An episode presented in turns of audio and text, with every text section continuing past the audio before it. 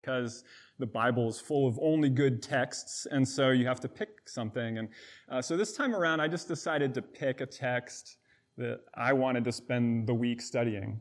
So I picked Psalm twenty-three, uh, just because I wanted, I thought I needed to spend some time in it. So uh, that's what we'll, we'll be looking at this morning. So if you could turn to Psalm twenty-three, if you uh, have a Bible in front of you, it's on page, where is it? four fifty-eight in your pew Bible. Uh, let me read it for us. Uh, Psalm twenty-three.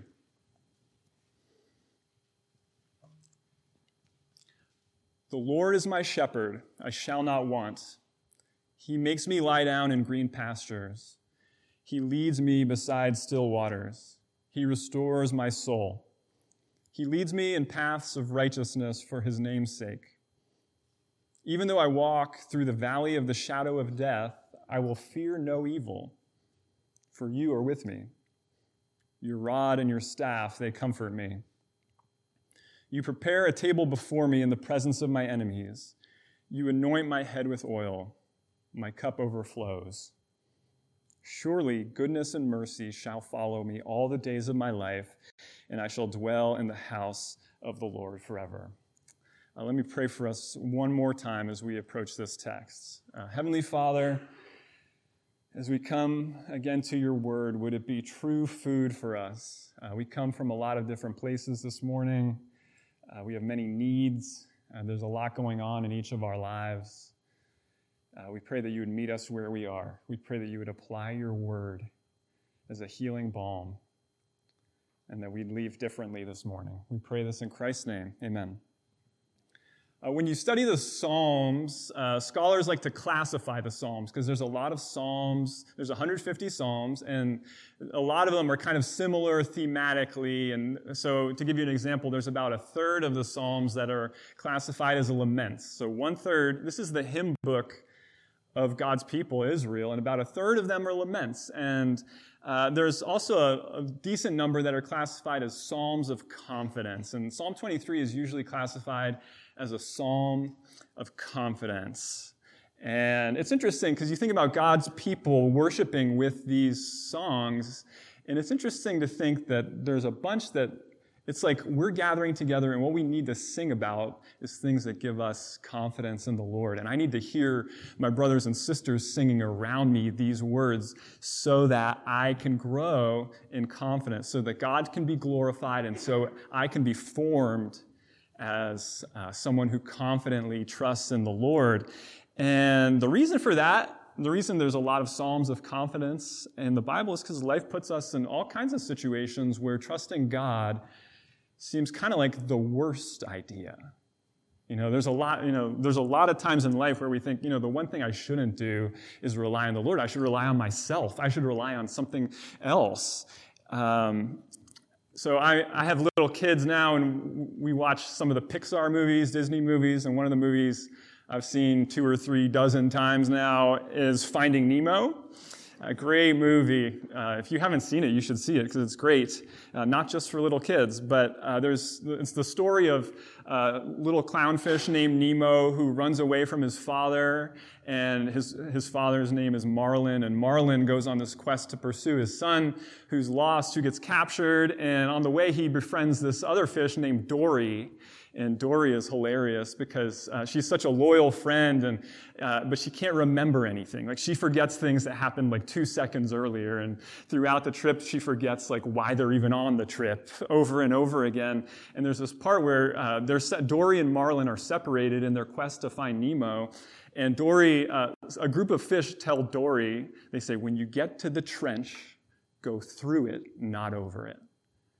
And she's like, okay, through it, not over it. And then she reunites with Marlin. They get to the trench, and the trench is like super scary. It's dark. It's obviously a dangerous place. And Marlin, who didn't get that advice, uh, is like, okay, we're going to go over the trench. And Dory's like, wait a minute. I have this feeling like something is telling me we should go through and not over. And Marlin's like, no, no, bad trench. We're not going over. We're going over the trench. And of course, they go over the trench and they almost die because they run into a sea of jellyfish, right? Um, but the point is, what seems best to us is often the worst.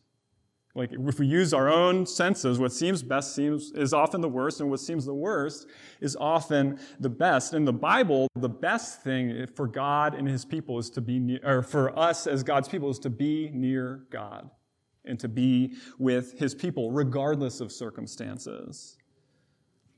But when life really hits, when real life hits, it doesn't always seem that way, right? So how can we endure? How can we stay close?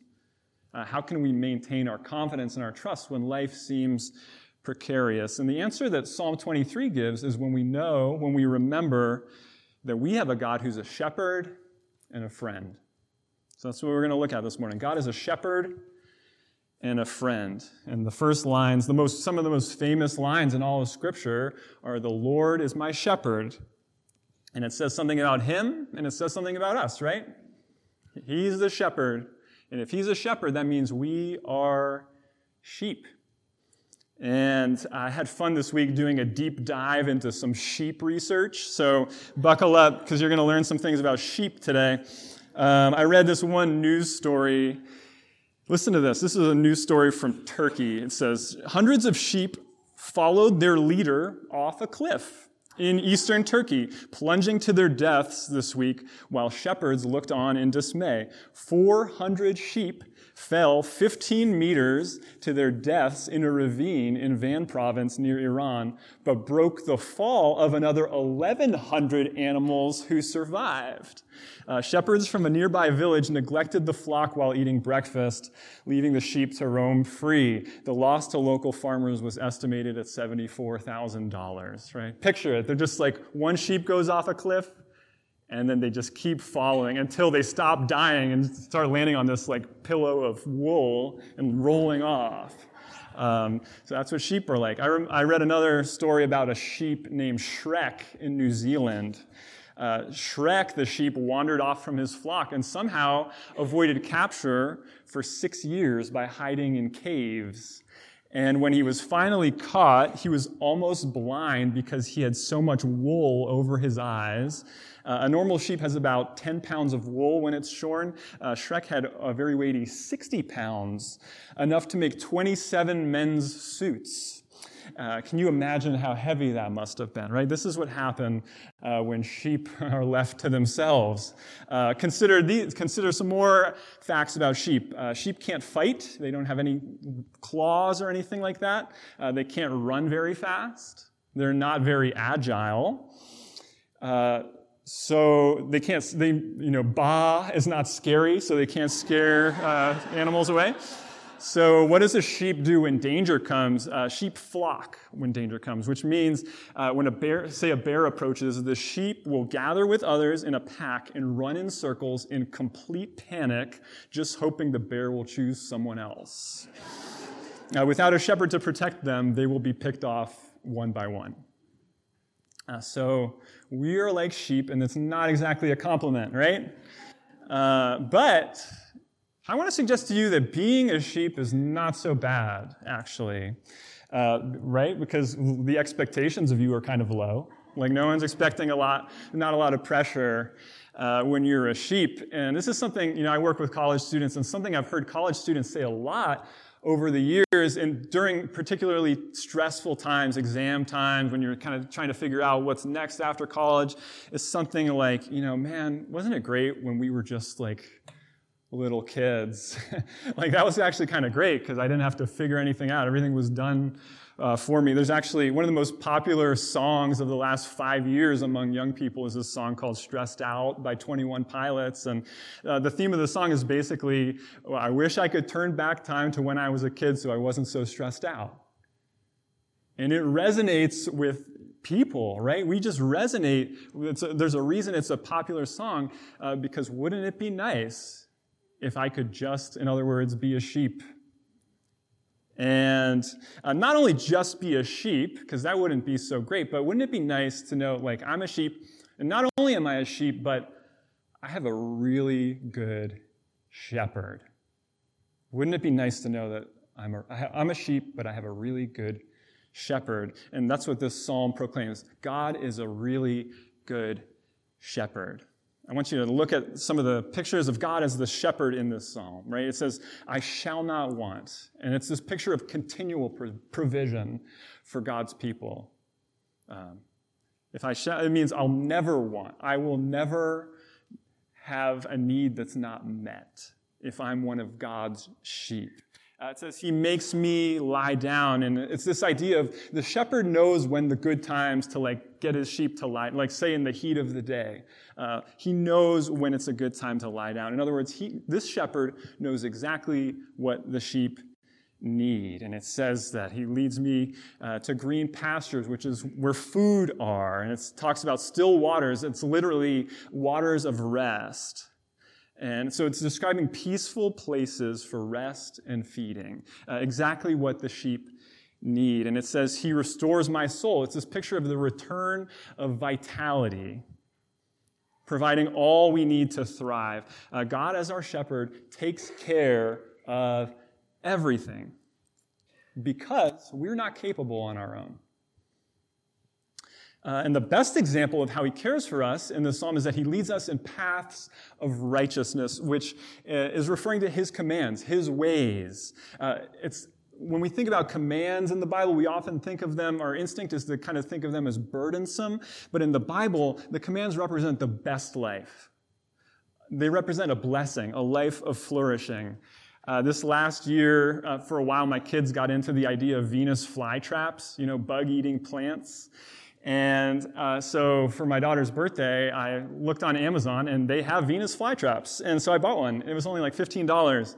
And uh, so we got this Venus flytrap plant, and uh, the instructions on how to care for this thing are very detailed. It comes with like, it doesn't, it can't go in a pot. It has to go in this like perforated uh, container. And you can't use soil. You have to use this special moss, which thankfully they included in the package. And you can't, and so you have to place this perforated container in another container. And you can't use normal water. You have to use distilled water. And I was kind of like, what is this? Like, what did I get myself into? And uh, but in all the instructions, it's like we always get people saying, you know, what's wrong? My plant died. And they just say, well, did you use distilled water? No. Okay, you have to use distilled water. And so it's this very detailed set of instructions. And guess what? We followed it, and it's still alive today. God's commands are like that. They're detailed, but they're for our flourishing. Because he knows exactly how to live. He knows exactly what we need to live. And it's for his name's sake, which is saying he's personally invested in our flourishing as we follow him. And, and then it goes on to say, even though I walk through the valley of the shadow of death, I will fear no evil, for you are with me. And I just want to acknowledge this morning that some of us walked in here in the valley of the shadow of death. Like, this is an image that you don't need to explain to anyone, right? If you've lived life for more than like seven years. Uh, we all know what it's like to face what feels like the valley of the shadow of death. And this is written by David. David knows. David ran for his life for significant portions of his life. He lived in the wilderness for significant portions of his life. And we just know life is often this way. Kind of feels like death. It kind of feels like the walls are closing in on me. It kind of feels like I'm not going to survive this. And remember what sheep are like. They can't defend themselves. Think about how vulnerable a sheep is in the valley of the shadow of death. And it's a picture of us. And yet, David writes, I will fear no evil, for you are with me. Your rod and your staff, they comfort me. And rod and, the rod and the staff was how the shepherd got the sheep to where they were supposed to go. And the idea, the, the, the idea is, again, it's a good thing I don't have to figure this out on my own, because I can't. I'm incapable of figuring it out on my own. But thankfully, the shepherd knows. And the shepherd is with me. I cannot be afraid because of who is with me. Now, some of you, I've told some of you, I think I've mentioned here that I'm, uh, my dad is Brazilian. I'm half Brazilian. I was born in Brazil, actually. And I have cousins that still, aunts and uncles, still live in Brazil. I get to see them every now and then. And I have this one cousin who lives in Brazil who's a mixed martial arts fighter and instructor. Uh, Brazilians are really into M M A, mixed martial arts. And uh, so this is like the kind of fighting, like, it's in the octagon, you know, you're in this cage and you just like, it's brutal, uh, extreme fighting. They, these guys who do it are trained in many forms of martial arts, and they just kind of know how to fight and know how to do it all. And this cousin of mine uh, not only has fought in those uh, situations, but he has trained uh, world champion fighters. And I don't see him very often. I see him every few years, but, you know, I can remember a few years ago walking around Washington, D C with him, and this thought came to my mind where I was just like, you know, if someone were to mess with us, like, we'd probably be okay. You know, I kind of hope someone tries to mess with us just to see what would happen, because he's a fighting machine, this guy, and my cousin. Um, it matters who's with you. Who's with us as we go through the valley of the shadow of death? Uh, it's a good shepherd, and this good shepherd has defeated death. That's who's with us. That's who goes with us. Uh, so God is our shepherd, and him being our shepherd is so good. Uh, like, you could end the psalm there, and it would be so good, but there's more, because he's not just our shepherd. Uh, he's also our friend. He's depicted as our friend. And we see that in the image of the table. It says, you prepare a table before me. And in ancient times, uh, you didn't eat with just anyone. Eating was a sign of intimacy. It was when we ate together, when you eat together, it was the sign of intimacy and friendship. Uh, one commentator says, to be God's guest, as d- is depicted here, is to be more than an acquaintance invited for a day. It is to live with him. Uh, so it's talking about friendship and intimacy as the image of what our relationship is like with God. And there's these, there's the anointing with oil, and there's the overflowing cup. And it's this picture of the ex- extravagant things that we'll do, uh, that a friend will do for a friend. I've been blessed with some really good friends in my life. Uh, I can remember when I was in high school, I, I had a brain tumor, a benign tumor that needed to be surgically removed. And so I had brain surgery, successful, thank the Lord. And I can remember sitting in my hospital bed as a few of my friends from high school walked in, and they had all shaved their heads in solidarity with me. And uh, to their dismay, the surgeon had not shaved any of my head. and... But for weeks, it was just, whenever I saw them, it was this reminder, like, look at the love of my friends, right? I'd see them in school. They all have the shaved heads. I don't. And uh, it was great. I can remember uh, one of the best birthdays I ever had. My wife, Maggie, who is my best friend, uh, invited a bunch of my friends from college uh, to fly up here without me knowing that they were coming. And it was total surprise. Uh, Four, uh, five friends fly up from different places, surprise me, and we just have the best time together. You know, they they bought plane tickets, rented cars, all to just come celebrate my birthday with me. And what we need to see is that God is a friend like that to his people.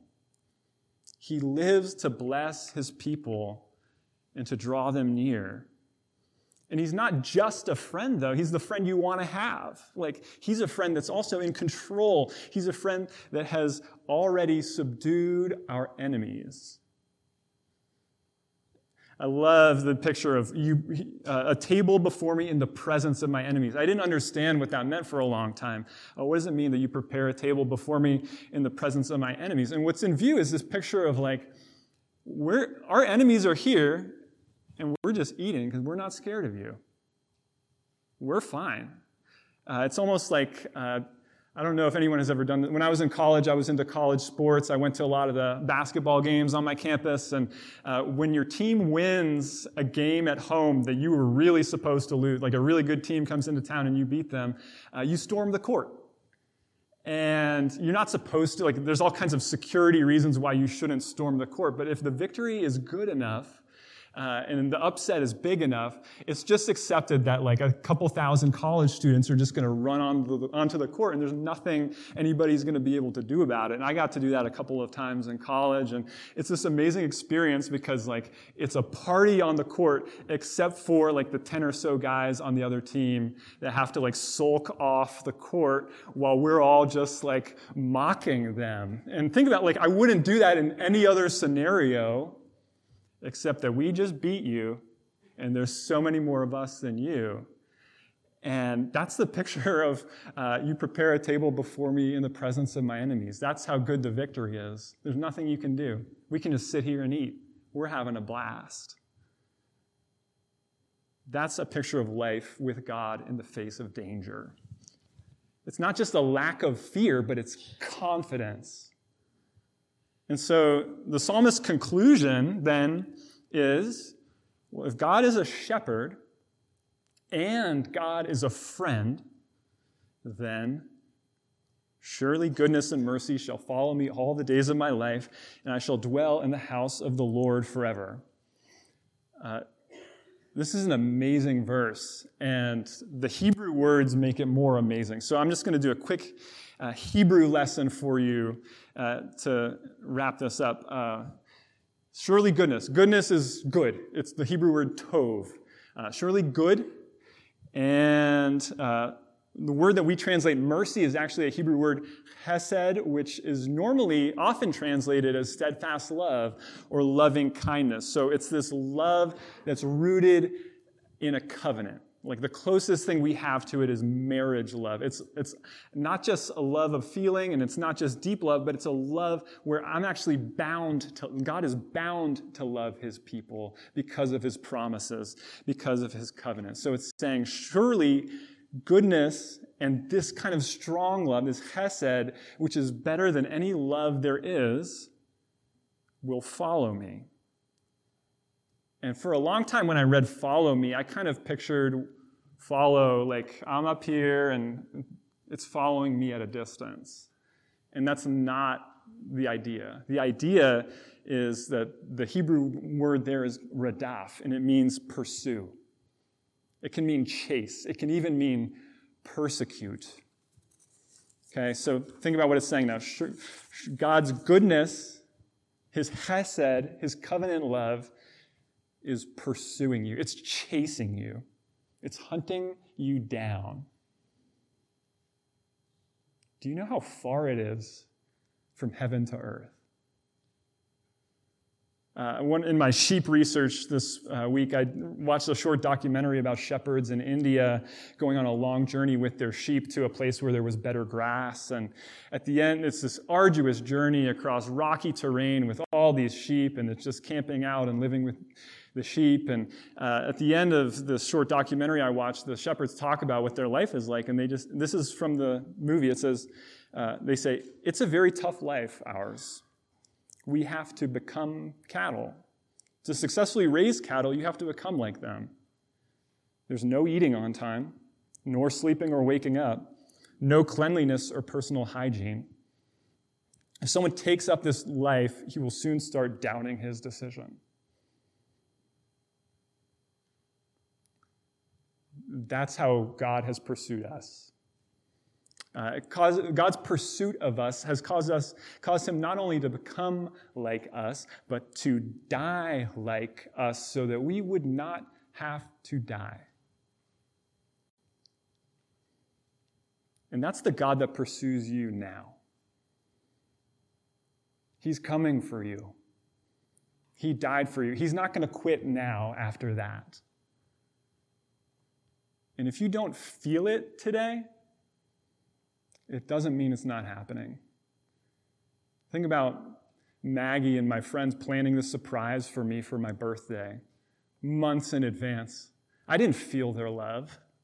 I didn't know, you know, but behind the scenes, there's plane tickets being purchased. There's cars being rented. There's plans being made, all in love for me. Think about Israel, God's people, who sang this psalm. Think about Israel in Egypt for four hundred thirty years. Think about Israel in the Promised Land with all the bad kings. Think about the exile to Babylon. Think about Israel in the four hundred years or so between when Malachi, the last prophet, spoke and John the Baptist showed up, uh, where Rome showed up in between. You not feeling it does not mean that God is not pursuing you with his love. It is actually his character to pursue you in his love. Now, what happens when you come to know the pursuing love of the shepherd and the friend? What happens is that obedience and faith become an instinct. What happens is that confidence abounds. Listen to one more story about sheep that I read from an author named Sheila Walsh, who grew up in Scotland around sheep. Listen to what she writes. She says, "Every now and then a ewe will give birth to a lamb and immediately reject it. Sometimes the lamb is rejected because they are one of twins and the mother doesn't have enough milk, or she is old and frankly quite tired of the whole business. They call those lambs bummer lambs. Unless the shepherd intervenes, the lamb will die. So the shepherd will take that little lost one into his home and feed it from a bottle and keep it warm by the fire. He will wrap it up warm and hold it close enough to hear his heartbeat. When the lamb is strong, the shepherd will place it back in the field with the rest of the flock. Off you go now. You can do this. I'm right here." And the most beautiful sight to see is when the shepherd approaches his flock in the morning and calls them out, because the first to run to him are the bummer lambs, because they know his voice. When you know the pursuing love of the shepherd and friend, obe- obedience and faith become instinct. Who would run away from a shepherd so good? Uh, maybe you're here and you're not a Christian. Or maybe you're here and you're struggling to believe. First of all, I'm so glad you're here. Please keep coming. But please also consider the life of a sheep without a shepherd.